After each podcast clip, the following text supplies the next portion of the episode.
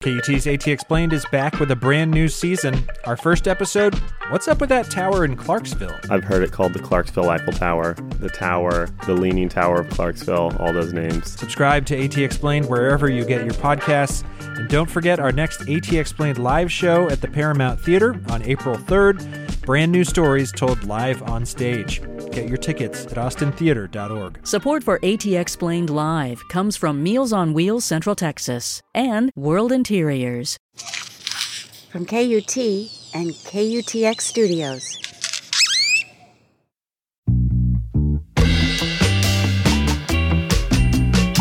Hello, and welcome to This Song, the podcast where artists talk about the songs that changed their lives and give us a glimpse into their creative process.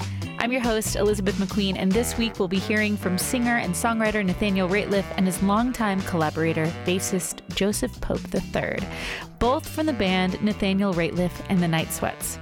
Now, Nathaniel Rateliff and the Night Sweats has been making music that combines the best part of 20th century American rhythm and blues and soul music since 2013. And their 2015 record, self titled Nathaniel Rateliff and the Night Sweats, came out on Stax Records. Like, yeah, the same Stax Records that gave us Otis Redding. And it sounds like a Stax record. The sound is immediate, it sounds alive, and it makes you feel happy to be alive like good soul music should. And we have been loving it here at KUTX, the radio station where we make this podcast since it came out.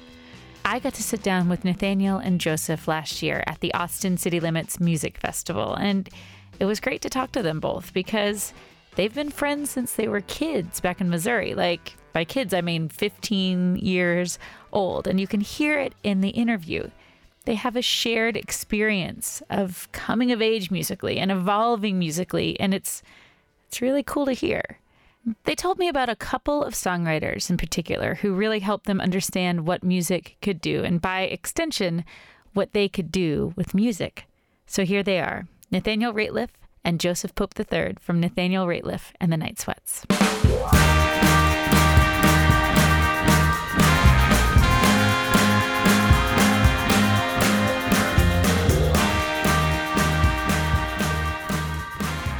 I don't really know where to start. I know there's you know several artists that like.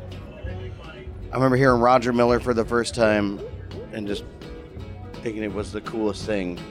But I was a really little kid, and I was listening to like Chug a Lug. Chug a lug, chug a lug. Make you wanna holler, howdy ho. Burns your tummy, don't you know?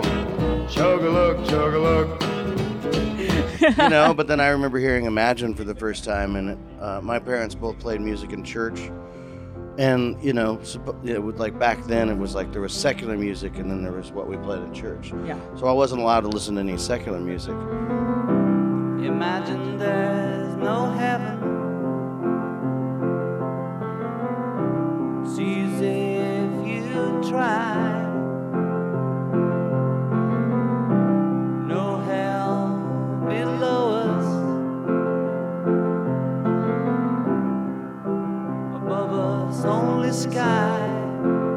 And it just like I couldn't get the song out of my head. It totally blew me away, and I I had to only be like nine or ten somewhere in there, and and I remember asking my parents. I was like, "Well, if God made music, why aren't the songs we sing in church as good as this one?"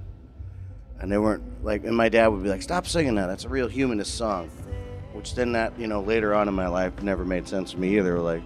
Well, we're all humans, so what's wrong with it being a humanistic song?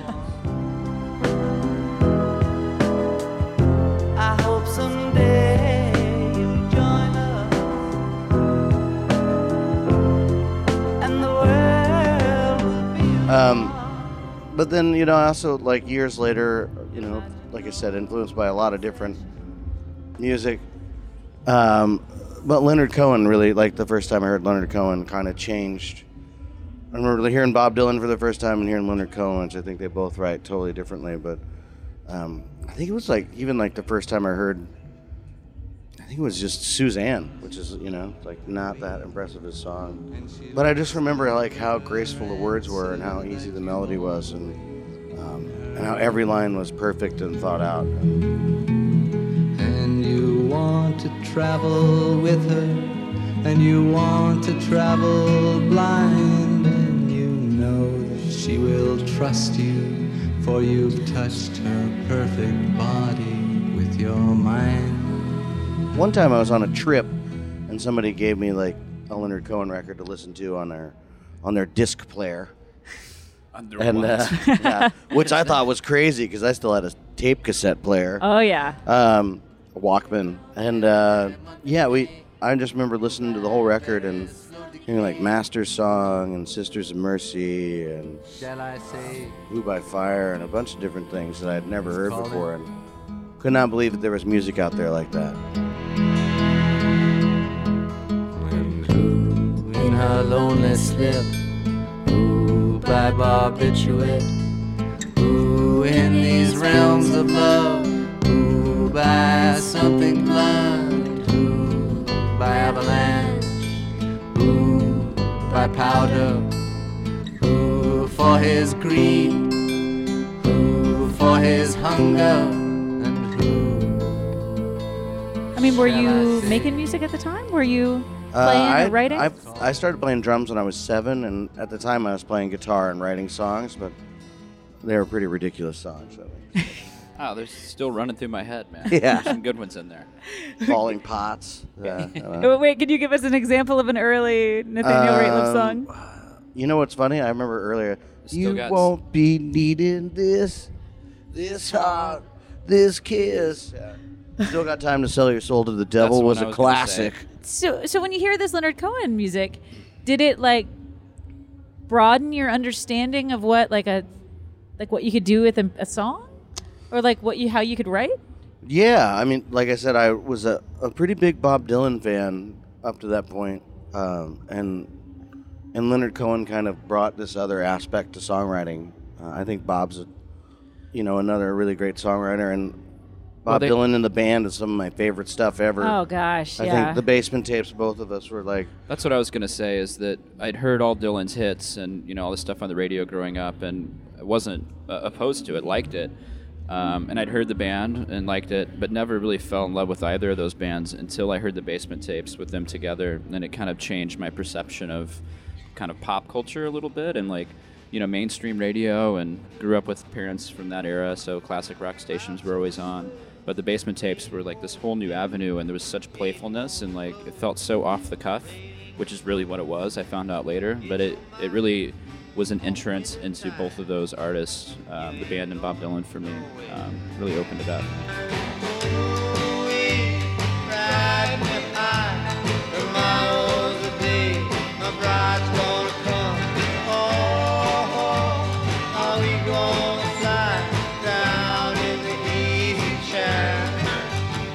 Because I, I feel like the great like you're talking about the fun and the thing that I really love about the basement tapes is like you it's like almost like you can hear the connection between those guys you know what I mean and like there's all like like you listen to it and it's like yeah it's like they're playing in a room it sounds like they're and goofing off too. and they're like, goofing off and when they're, they're, doing like lot of lo fun. and behold, like I came in on a Ferris wheel, and boys, I sure was late. I came in on a Ferris wheel, and the boys, I sure was slick. I come in like a ton of bricks, laid a few tricks on 'em. yeah, like like what the? He's like not really saying anything, but they're all getting a kick out of it. And sometimes you know, like the difference between just having a good time with your friends and writing songs. That um, you know, everybody has their own interpretation of what they're hearing and how they absorb it and translate it. For my lone people, getting me out of here, my dear man. they're having a good time, and some other people will be like, "Man, this song means I played it at my wedding." You know, they're like, "Really? We wrote that when we were drunk. That's weird." You know. So. Well, and going back to the, I'm interested to know what you think, Nathaniel, about the difference between Dylan and Leonard Cohen, because they're both like, they're both songwriters and they're both very like lyrically based songwriters. Well- I mean, they both can write a great melody, but like, what's the? I'm going to interject here because Yeah. when you were talking about it a second ago, uh, the contrast between those two, especially a song like Suzanne, um, Dylan is like so wordy, and Leonard Cohen has some songs with insane amounts of verses. Definitely gets his words out, but their approach is like very, very different to me. And Leonard Cohen's like measured in a very different way than Bob Dylan. You I think know? he leaves more space. he leaves a ton of space and like really like the resonance of his voice and all of that is part of the power of the delivery of the words where dylan's approach is a, a bit different and like his meter is you know a big part of it you know and it, like the pentameter and all that stuff but um Yeah, Dylan sort of rattles stuff off in the same way like the beat poets would have, which I think was more kind of his influence. Uh, you know, maybe not necessarily beat poets, but that sort of, you know, like Woody Guthrie, early Bob Dylan was super influenced by Woody Guthrie, which what did have that like sort of roll to it that just kept going. Williams and Zinger, who had 24 years, owns a tobacco farm of 600 acres.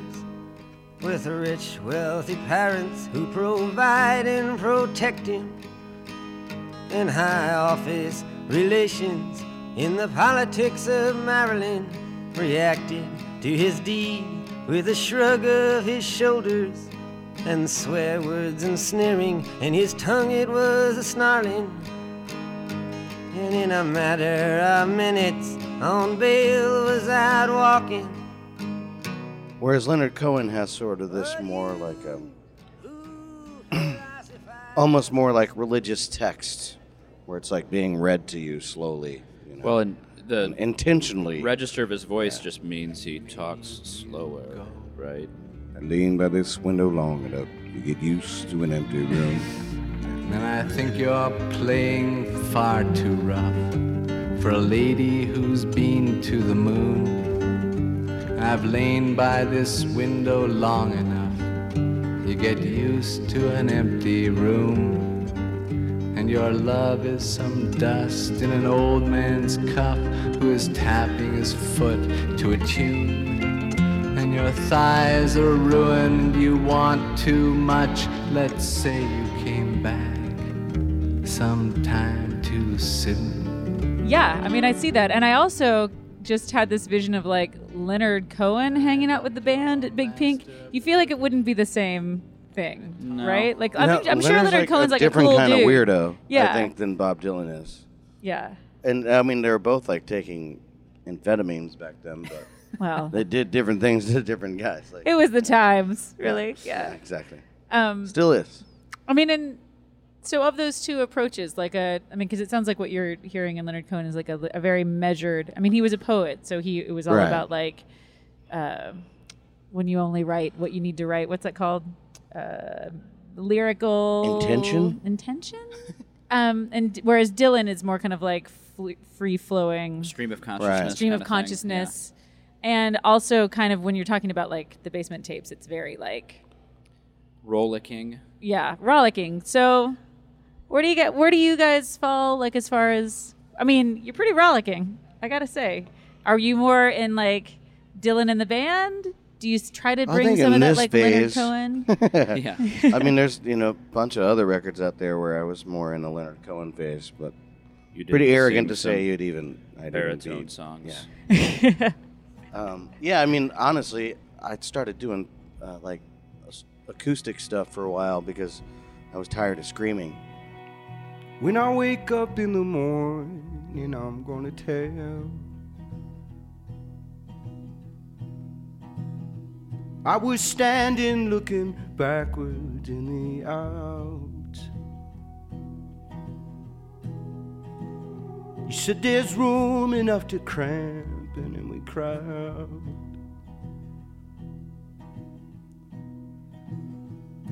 No movement here, no friends to break us out. Yeah, we had a rock And now I'm band just back to screaming. again. Right on. But- It's, it's great screaming. So Thanks, yeah. Well, I know you guys have got a lot of other things to do, so I'll let you go. But thanks so much for talking to me. I really appreciate Yeah, it. Yeah, you bet. real Yeah, pleasure thanks. Can we be there? Oh, just think of the time.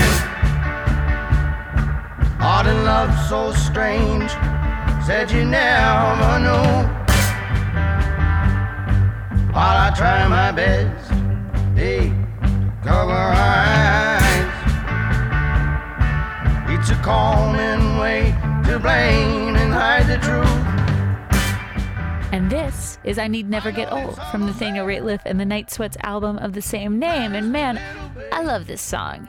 But one of the great outcomes of this interview for me was being exposed to Nathaniel's earlier acoustic work. You heard a little bit of it towards the end of that interview. Nathaniel Rateliff put out a number of acoustic albums that are really quite lovely. You should totally check them out. Like I knew his voice could make me want to dance. And it's nice to know that it can break my heart too. Also, I am personally proud of myself for keeping my composure about the fact that Joseph brought up the band, which is my favorite band of all time, because the last time an artist brought them up, it was Mark Creaney from the Austin band Sounds Del Mar, and I kind of lost my stuff. Like, I got so excited. And if you want to hear me, like, giddily geek out, you can find that interview coupled with the one I did with Kevin Parker of Tame Impala in our archives on the podcast app or at ktx.org or wherever you get your podcasts. We have over 96 episodes for your listening pleasure. Nathaniel Rateliff and the Night Sweats are on the road right now. They might be coming to your town, so I'll be sure to post a link to their tour dates on the show notes page for this episode at kutx.org. And you can also find a Spotify playlist there where we will put all the songs we reference all in one place so you can hear them all the way through. Do you have a song or a record that changed the way you saw the world?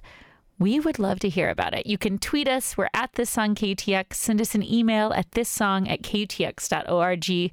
Leave a comment on our Facebook page, or you can go old school and call us. Our number is 512 766 9066. We would love to put your story on this podcast.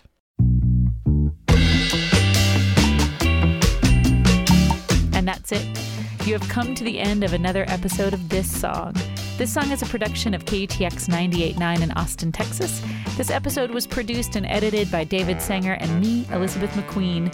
This interview was recorded by Jack Anderson. Taylor Wallace curates our Instagram account. Kelly Seal is our most excellent intern. And thanks to Deidre Gott and Peter Babb and Todd Callahan for all they do for this podcast. And yes, it is true. Our theme song is Mahout by Austin's own Hard Proof. You can follow us on Twitter, Instagram, or Snapchat. Our handle is at this song KUTX. You can like us on Facebook and you can subscribe to this song, along with the other KUTX podcasts, Austin Music Minute, Liner Notes, and Song of the Day on iTunes. Right on. Thanks for listening. Talk to you next time.